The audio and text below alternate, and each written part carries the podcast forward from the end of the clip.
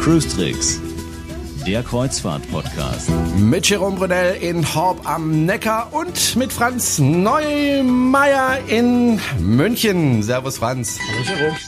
Ich habe wieder gekämpft, hast du es gemerkt? Ja, aber du hast ja nicht mal gekriegt. Neumeier und Neumann, das ist so mein, mein Horror. Naja, und dann Ähm, hast du noch überlegen müssen, ob München oder, oder wo auch immer, weil ich zurzeit Nee, so viel das unterwegs bin, dass wärst du beinahe auf Venedig vielleicht gerutscht, weil ich da gerade erst Ja. herkomme, aber Ja, du kommst gerade aus Venedig, bevor wir darüber da sprechen. wäre ich auch gerne geblieben, ne? Da ist so schön. Ja, das, das, das nehme ich dir sofort ab. Meine Eltern fahren immer wieder äh, nach Venedig äh, für eine Woche oder zwei und sind jedes Mal restlos begeistert. Ich selber war noch nicht in Venedig, ähm, muss ich endlich mal nachholen, aber ich glaube, dieses Jahr wird's noch nix. Ähm, über Venedig sprechen wir gleich. Du hast es ja gerade schon angedeutet. Ähm, du warst gerade in Venedig. Das hatte auch seinen Grund. Auch dazu kommen wir gleich. Ich wollte ganz kurz mal über unseren kleinen Podcast sprechen. Ich habe mal ein bisschen geguckt, ähm, wer uns denn so hört und wo man uns so hört und wie viele uns so hören. Und äh, was Schönes an unserem kleinen Podcast ist, der wird immer größer und immer mehr Menschen ähm, hören uns zu, beziehungsweise schauen uns zu, denn man kann uns ja auch auf unserem YouTube-Kanal sehen, Cruistricks, ähm, da kann man äh, uns sogar sehen, wenn man das möchte. Und was auch das Schöne ist bei YouTube, wir können dann auch immer Videos einspielen, wenn wir gerade auf einem Schiff waren, so wie jetzt bei der AIDA gerade.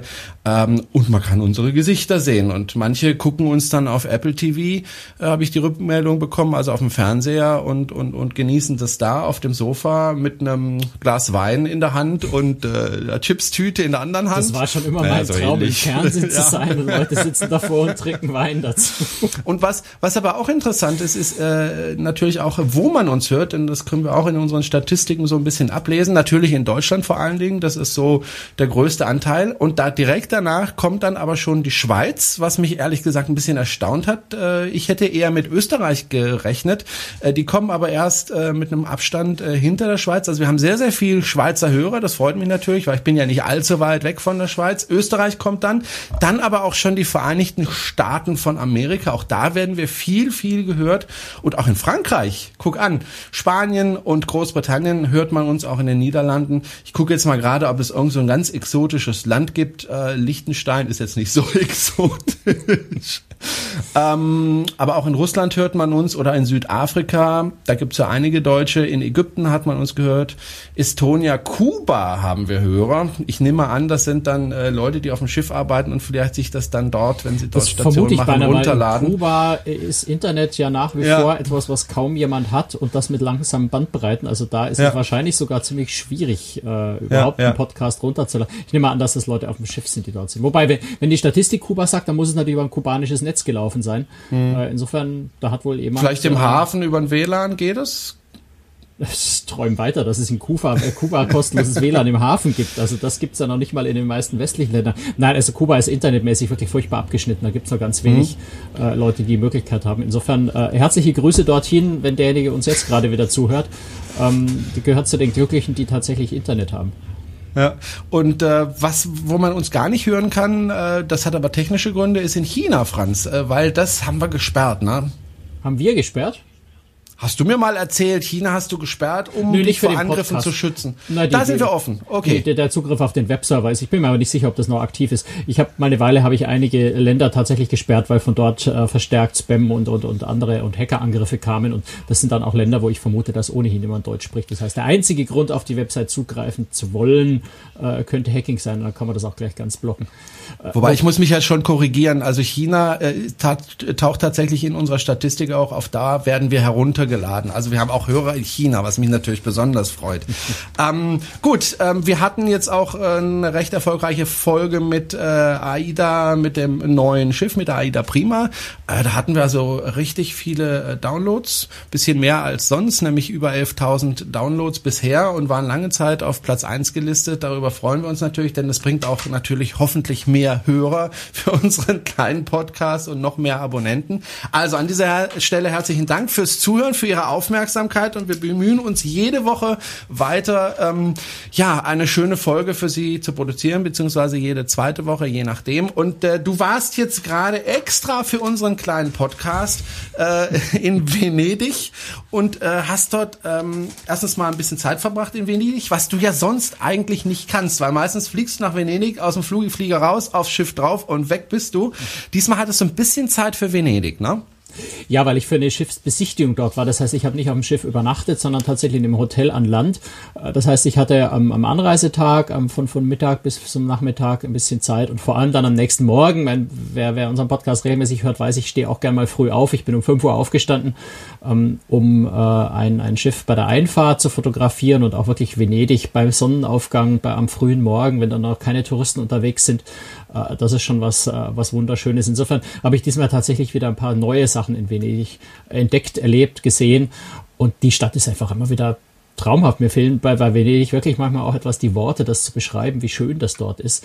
Wenn man es schafft, so ein bisschen von der äh, mittags 11 Uhr Anstehschlange am Dogenpalast wegzukommen, äh, von den großen Touristenmassen. Was aber in Venedig erstaunlich einfach ist, weil man wirklich nur ein paar Seitengassen weitergehen muss. Und schon ist man von den, von den großen Touristenströmen weg und dann wird Venedig so richtig schön. Oder eben tageszeitmäßig am Abend nach sieben, nach acht, äh, wenn die Haupttouristenmasse wieder weg ist oder in der Früh, da um 5 Uhr, wenn ich, wie ich da am, am Markusplatz stand, ich war allein zusammen mit zwei, drei anderen Fotografen, die mit ihren Stativen da rumstanden, ansonsten war da niemand. Und das ist schon was wirklich Besonderes. Hm. Ist es tatsächlich so, dass wenn man sich da fortbewegen muss, dass man da auf Schiffe angewiesen ist oder kann man da trotzdem irgendwie äh, zu Fuß durch die Stadt? Na, du kannst ganz wunderbar durch, zu, äh, zu, Fuß durch die Stadt und so riesengroß ist Venedig jetzt eigentlich auch nicht. Das heißt, du kannst schon äh, zu Fuß quer durchlaufen. Überall, es gibt ja ganz viele kleine Brücken, über die man drüber läuft. Du musst ein bisschen Orientierungssinn haben, ja, weil äh, es sind alles sehr, sehr verwinkelte Gassen, die jetzt nicht im Schachbrettmuster angeordnet sind, sondern man kann sich da sehr leicht ganz schnell mal verlaufen. Und im Zweifel musst du dann einfach den Wegweisern zur Rialto-Brücke oder zum Markusplatz irgendwann mal nachlaufen, äh, damit du wieder wo bist, wo du dich auskennst, um von dort dann wieder den Weg Weg zurück zu deinem Hotel zu finden. Also ein bisschen Orientierungssinn braucht man oder ein bisschen Mut oder schlicht und einfach Zeit, wenn man, wenn man denkt, man verläuft sich vielleicht ein bisschen, dass man Zeit hat, äh, wieder zurückzufinden. Ähm, aber ansonsten, klar ist natürlich Wasser der, der Fortbewegungsweg schlechthin in Venedig. Du kannst für viel Geld eine Gondel äh, mieten und damit fahren. Es gibt natürlich Wasserbusse, es gibt auch Wassertaxis, die jetzt auch nicht ganz billig sind, aber die dich natürlich auch überall hinbringen. Das ist was, was ich dieses Mal auch das erste Mal äh, machen konnte, äh, ist tatsächlich mit einem Wassertaxi vom Flughafen. Du kannst, ich, ich, ich bin mir nicht sicher, ob Venedig vielleicht sogar der einzige Flughafen der Welt ist, das ein eigenes Wassertaxi-Terminal hat. Also du steigst aus dem Flieger aus, gehst ein paar Schritte äh, und steigst ins Wassertaxi und fährst dann wirklich übers Wasser, über die Lagune nach Venedig rüber und musst gar keine, hast gar keine Berührung zu irgendeiner Straße das ist schon auch nochmal was ganz Besonderes, mit dem Taxi durch diese ganzen engen äh, Kanälchen und Kanäle zu fahren. Immer mehr Einwohner von Venedig flüchten ja aus der Innenstadt sozusagen raus, weil ja, weil einfach zu viele Touristen da sind und weil sie immer weniger Möglichkeiten haben. Ja, genau, immer weniger Möglichkeiten einfach mal einzukaufen, weil es einfach keine Einkaufsgeschäfte dann mehr gibt. Drei, ich kann mir vorstellen, drei Supermärkte gibt es. Ich habe mir das von ja. die, die, die, äh, die Guide, die mich vom Flughafen in die Stadt gebracht hat, die wohnt in Mestre, das ist eine Österreicherin, die dort lebt und eine Touristenführerin macht. Die hat gemeint, ganze drei Supermärkte gibt es in Venedig noch. Also es ist äh, schon deswegen ziemlich schwierig dort zu leben, einfach weil man dann im Zweifel zum Einkaufen ans Festland fahren muss. Und das ist natürlich auch ein bisschen schwierig. Die Mieten sind dann einfach unglaublich hoch. Hm, ich kann mir aber auch vorstellen, ähm, dass äh, es schwierig ist, als Touri äh, sozusagen auch günstig äh, zu essen oder einzukaufen, weil das natürlich alles auf den Tourismus Das täuscht. Also einkaufen würde ich jetzt in Venedig auch nicht. Wozu auch? Ähm, wenn ich Gucci kaufen will, dann kann ich das auch am Flughafen oder so. Also die, die, die Standard-Luxusketten, die gibt's überall. Dazu muss ich auch nicht nach Venedig. Ähm, aber ansonsten Essen ähm, ja, also wenn ich unbedingt am Markusplatz im Sitzen einen Kaffee trinken will, dann bin ich natürlich meine 20 Euro los. Aber äh, zum einen, wenn ich einen Kaffee trinken will, kann ich das im Stehen machen, das ist schon mal viel billiger an der Bar. Äh, und zum anderen muss ich mich auch zum Essen wirklich nur in die Seitengassen ein bisschen schlagen und das wird schlagartig günstiger. Wenn am Markusplatz das Eis äh, 2 Euro die Kugel kostet, dann kostet es halt äh, 500 Meter weg in der Seitengasse nur noch 1,50 und wenn ich noch weiter weggehe, vielleicht nur noch 1 Euro. Also, sobald man da von den großen Strömen weggeht, ist auch das Essen durchaus bezahlbar und gut. Hm. Ähm, du warst äh, dort, um ein Kreuzfahrtschiff zu besichtigen. Äh, Kreuzfahrtschiffe und Venedig, das ist so ein bisschen zwiespältig. Darüber haben wir ja schon des Öfteren gesprochen. Äh, die Venezianer ähm, ja, sind nicht so ganz glücklich, dass da also so viele Touristen aus den Schiffen rausgeschwemmt werden. Andererseits leben sie natürlich vom Tourismus, ist so ein bisschen zwiespältig. Da wird sich ja auch ein bisschen was tun, auch gesetzlich. Ähm, du warst auf einem Schiff, das heißt Seven Seas Navigator. Genau. Und äh, das ist ein Schiff ähm, der Regent Seven Seas Cruises und das ist eine Reederei, die ist in Deutschland und ich muss ganz ehrlich gestehen, auch bei mir jetzt nicht äh, ganz vorne auf dem Plan war. Also ich muss ehrlich gestehen, äh, ich, ich, ich kenne diese Reederei nicht.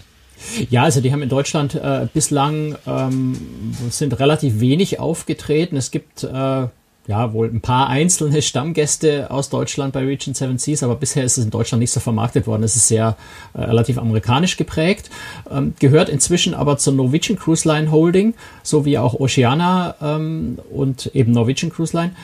Und äh, Frank Del Rio, also der neue CEO von, von der, Region, äh, von der, von der äh, NCL Holding, äh, gibt sich gerade sehr viel Mühe, der, gerade den europäischen und auch den deutschen Markt äh, für diese drei Marken wesentlich stärker zu erschließen und wird deswegen auch in Deutschland aktiver. Deswegen wird man, glaube ich, von äh, Region Seven Seas äh, Cruises in nächster Zeit sehr, sehr viel mehr hören in Deutschland. Und ich glaube, das ist auch wert. Das ist halt eine der wirklich absoluten Ultra-Luxus-Reedereien, äh, äh, also irgendwo vielleicht auf einem Niveau wie Hapag-Lloyd Cruises oder, oder Sea Dream oder sowas.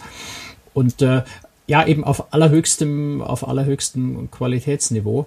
Das ganz Spannende, was ich finde, was gerade auch zu Deutschland gut passt, äh, ist, es ist äh, die Reederei, die am meisten Inclusive hat. Also es ist wirklich ein sehr, sehr umfassendes All-Inclusive-Konzept, wo also nur ganz teure Weine extra zu bezahlen sind, ansonsten Getränke natürlich komplett inklusive, selbst Landausflüge komplett inklusive sind, außer man will jetzt unbedingt einen privaten Hubschrauber-Rundflug machen, dann, dann kümmert sich die Reederei darum, das zu buchen, aber so die normalen Landausflüge sind äh, inklusive inklusive. Innerhalb Europas sind zum Teil sogar die Flüge zur Kreuzfahrt inklusive. Also wirklich ein ganz, ganz umfassendes All-Inclusive-Konzept. Und äh, insofern sicher auch für, für den deutschen Markt ganz interessant, wo ja All-Inclusive recht beliebt ist. Ansonsten, wie gesagt, eine eher, eine eher etwas traditionell äh, konservativ orientierte äh, amerikanische Reederei, muss man so sagen.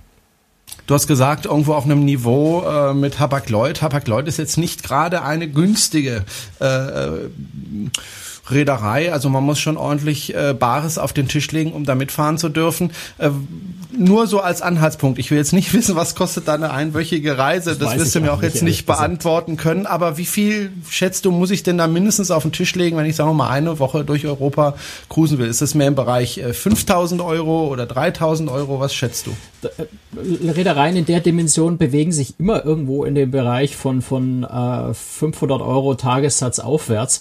Ähm, ich glaube aber, da muss man wirklich sehr, sehr genau hinschauen. Also gerade wenn man sich dieses All-Inclusive-Konzept bei Region 7 Seas anschaut, da ist einfach so viel schon enthalten in diesem Preis, dass sich dieser äh, auf den ersten Blick im absoluten Betrag hochwirkende äh, Betrag äh, sehr stark relativiert. Also es ändert natürlich nichts daran, dass ich das Geld haben muss, um mitfahren zu können.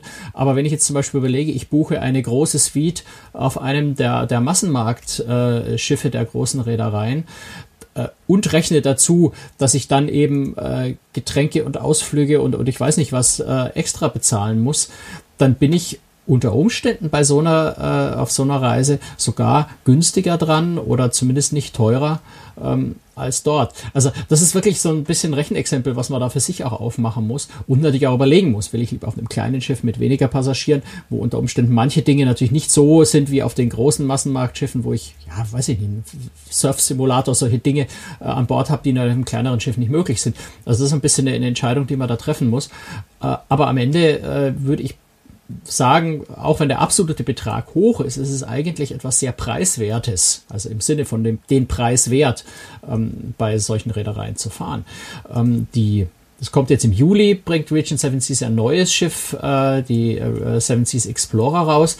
Die hat eine Suite an Bord, die, ich habe mir die Quadratmeterzahl gar nicht gemerkt. Ich glaube, es waren über 300 Quadratmeter. Also eine, eine riesengroße Suite, die sogar sowas wie, also die sogar einen kleinen eigenen äh, persönlichen Spa-Bereich äh, in der Kabine hat, wo der also das Personal, also die Mas Massagetherapeutin aus dem Spa zu dir in die Kabine kommt, um dich dort zu massieren.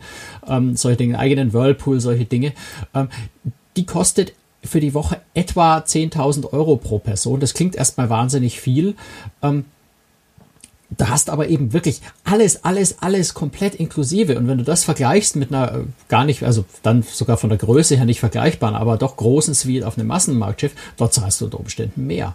Also insofern Preis bei sowas immer sehr relativ. Man muss es nur einfach haben, das Geld, um es bezahlen ja. zu können. Schade, dass ich es nicht habe. Aber gut, vielleicht gewinne ich ja doch noch irgendwann mal im Lotto. Da kann ich mir das auch mal leisten. Ja. Ähm, Du hast äh, schon angesprochen, Region Seven Seas Cruises ähm, bekommen ein neues Schiff. Wie viele Schiffe haben sie denn im Moment? Und was sind das eigentlich für Schiffe? Äh, Im Moment sind es drei Schiffe, die so in der Größenordnung, äh, ich glaube, die Navigator ist die kleinste mit 490 Passagieren, äh, die so eben in der Größenordnung 500, 600 äh, Passagiere ähm, an Bord sind. Und jetzt, jetzt geht mir hier mein Monitor aus und ich sehe nichts mehr, das ist frech. Ähm, also natürlich. Das ist halt Microsoft. Ja, es ist ein Bildschirmschoner. Mann. Apple-Fanatiker. Aber jetzt geht er wieder, ja? Also, ja klar. Geht deine Gurke also, wieder. es sind relativ kleine Schiffe. Ähm, eben im, im Luxusbereich, das muss man sagen. Also alle Luxusschiffe, wenn, wenn ich äh, ja die, diese ganze Kategorie mir anschaue, ist das alles so in etwa in dieser Größenordnung um die 600 Passagiere. Das ist das, was finanziell äh, auch einfach profitabel ist äh, in dieser Kategorie. Klein genug, um familiär zu sein, um einen tollen Service bieten zu können, aber gleichzeitig groß genug, um doch ein paar Annehmlichkeiten an Bord zu haben, die ich natürlich haben möchte, wo das, äh, wenn das Schiff zu klein wird, einfach der Platz fehlt, um solche Dinge zu haben. Also mehrere Restaurants zur Auswahl, ein Theater, in dem ich eine vernünftige Show aufführen kann. Solche Dinge äh, sind sinnvoll, wenn das Schiff eine gewisse Größe hat äh, und genau in dieser Dimension sind die also. Hm. Du warst auf der Seven Seas Navigator in Venedig. Ähm, dieses Schiff kommt gerade aus der Werft. Was hat man denn da gemacht?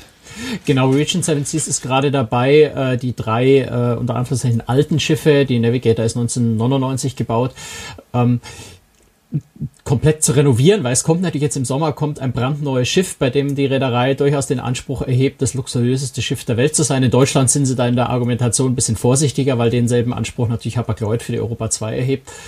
Ähm, da bin ich auch sehr, sehr gespannt auf den Vergleich dann. Aber es kommt natürlich jetzt ein brandneues Schiff, das äh, 15 Jahre jünger ist äh, als die bestehende Flotte. Und äh, da hat die Reederei tatsächlich beschlossen, insgesamt 125 Millionen Dollar in die Hand zu nehmen, auf alle drei Schiffe verteilt, um die alten äh, zu renovieren, auf den aktuellsten Stand zu bringen, zu modernisieren, äh, damit die natürlich mit dem neuen Schiff auch so ein bisschen mithalten können. Und das sieht man auf der Navigator schon sehr, sehr deutlich, dass da viel gemacht, viel investiert worden ist.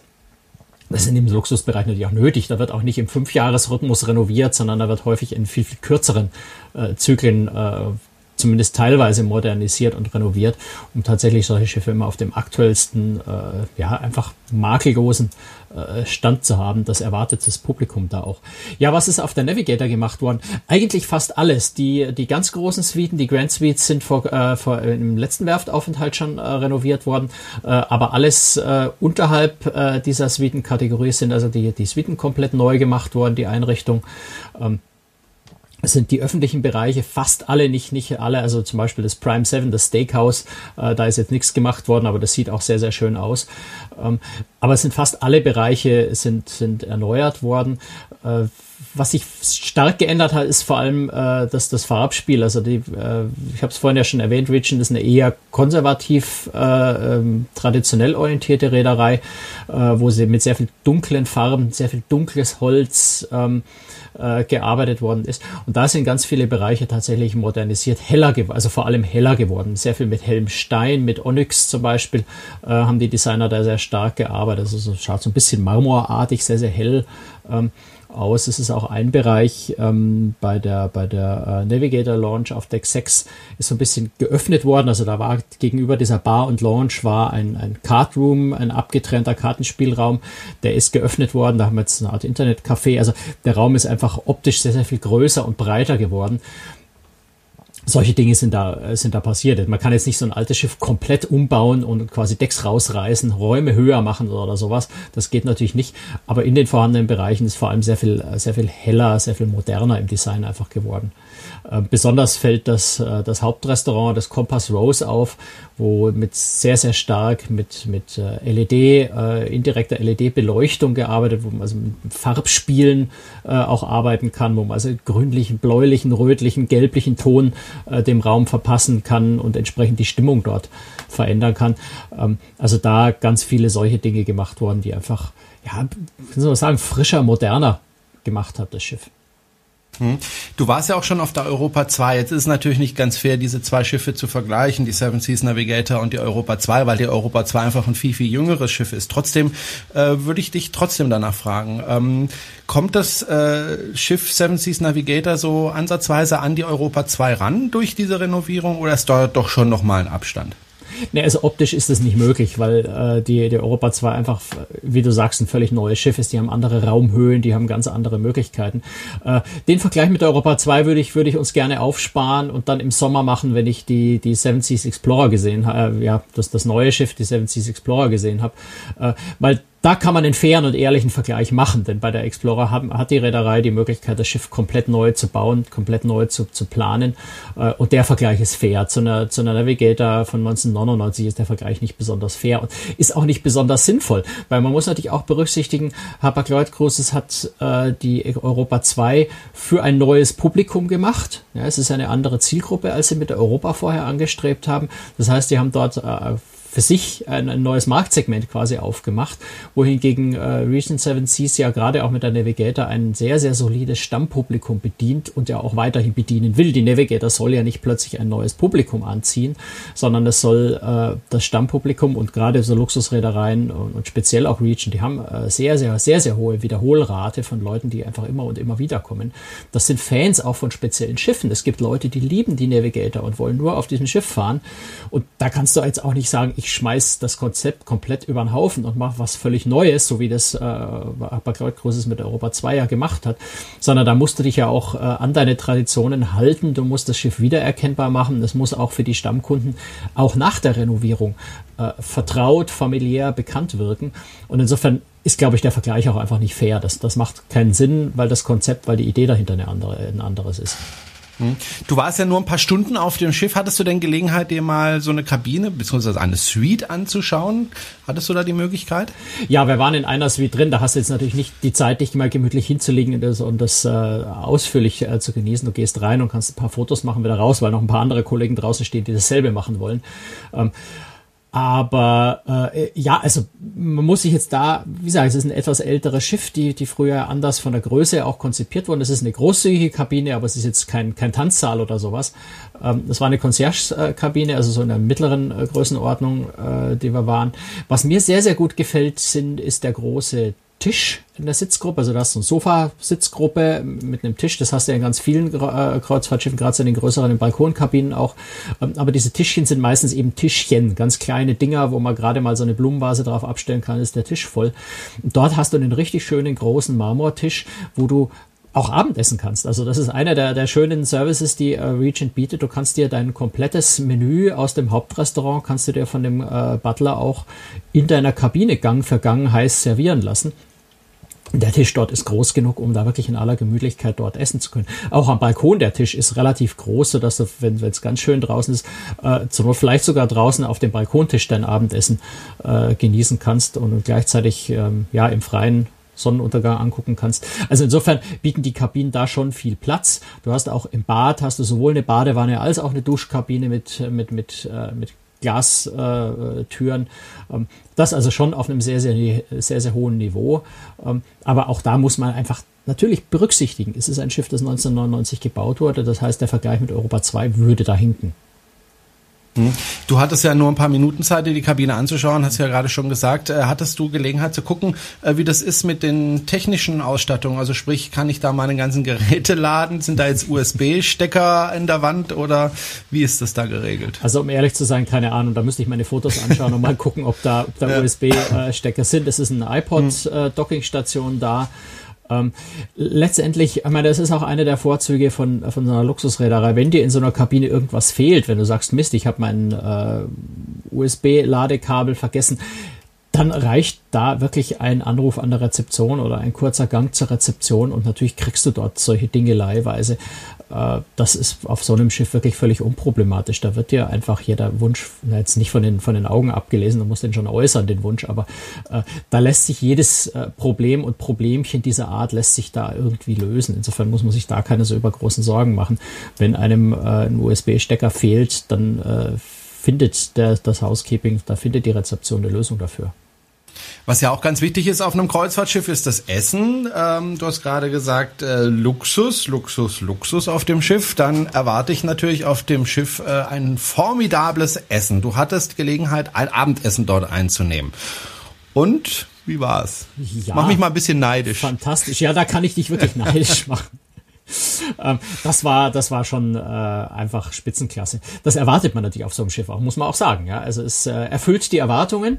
Ähm, die Erwartungen sind für so ein Schiff sehr, sehr hoch und deswegen ist die Qualität auch sehr, sehr hoch. Das, was mich, äh, was mir sehr, sehr gut gefallen hat, was mich wirklich begeistert hat, ist, dass es nicht so ein äh, völlig überzogene, wichtigtuerische Menüs sind, wo du dann so ein, so ein, so ein, so ein Molekular-Fleckleinchen äh, auf einem Teller hast, wo du eine Stunde Erklärung kriegst, äh, um dann äh, in zwei Sekunden das wegzuessen äh, und vor allem äh, dich selbst beeindruckst, indem du sowas Tolles jetzt äh, serviert gekriegt hast, sondern das ist einfach sehr, sehr gutes, leckeres Essen.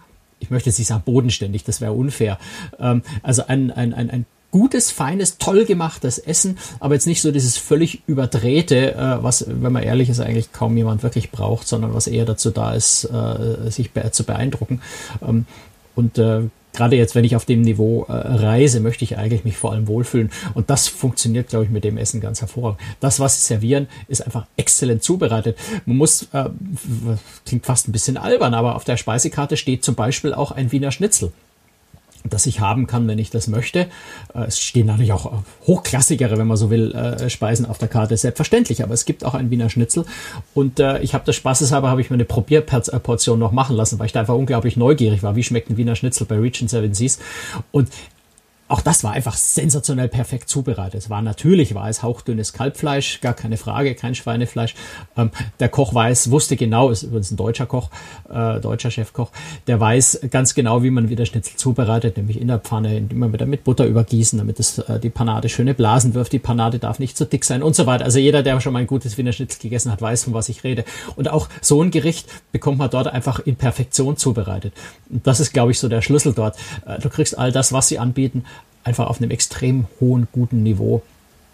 Und das war klasse. Ich hatte als Hauptspeise hatte ich einen, einen Mahi-Mahi-Fisch. Der war jetzt für deutsche Verhältnisse ein bisschen zu durchgegart. Der Deutsche mag es ja gerne ein bisschen glasig. Der Amerikaner äh, möchte auch den Fisch äh, gerne durchgebraten, aber er war unglaublich zart, er war sehr lecker, so eine fantastische Soße drumherum. Äh, also all das, was du da kriegst, ist einfach richtig fein. Und äh, insofern, äh, ja, kann man dich tatsächlich nur neidisch machen. Äh, das Essen ist wirklich klasse. Ähm, das Schiff äh, lag ja im Hafen von Venedig, als du auf dem Schiff drauf warst. Äh, wo fährt denn dieses Schiff? Also wenn ich äh, eine Reise buchen möchte, fährt das Schiff dann in Europa oder wo, wo ist das Schiff unterwegs? Wo wird das Schiff eingesetzt? Ähm, die, die Navigator macht unter anderem auch eine Weltreise äh, im, im kommenden Jahr. Ich muss jetzt gerade mal so ein bisschen schielen, weil ausfällig weiß ich das natürlich nicht.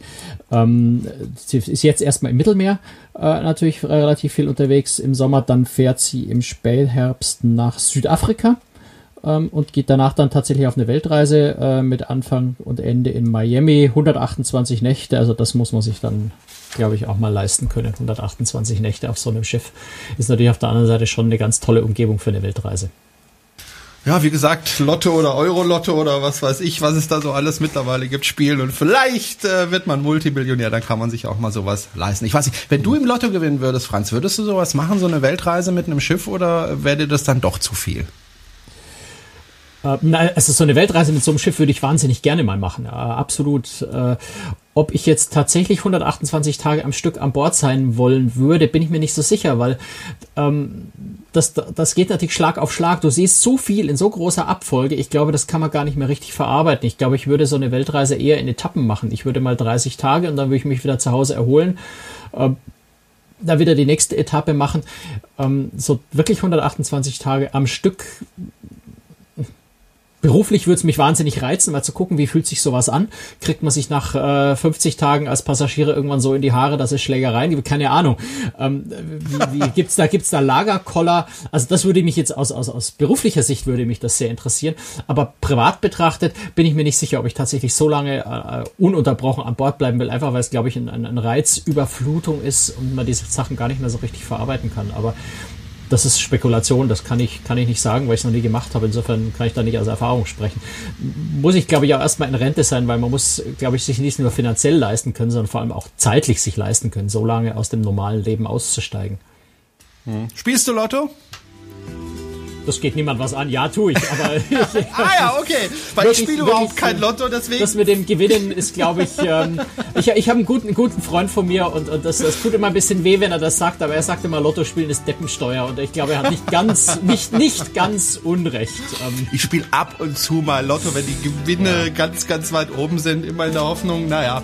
Aber bisher hat es nicht geklappt und äh, deswegen war es auch noch nichts mit der Weltreise für den Herrn Brunel und auch noch nicht für ja. den Herrn Neumeier. Das und, kommt irgendwann. Äh, ja, und wenn, und wenn Sie sagen, Mensch, die zwei müssen unbedingt mal auf Weltreise gehen, ich bin Multimilliardär, dann äh, haben wir ganz verschiedene Möglichkeiten, wie Sie uns unterstützen können auf unserer Webseite. Äh, da finden Sie alle Informationen. An dieser Stelle auch nochmal ganz, ganz herzliches Dankeschön an all diejenigen, die schon gespendet haben. Also wir, ne wir ähm, nehmen auch Geld von Panama-Konten. Ja, ja, absolut.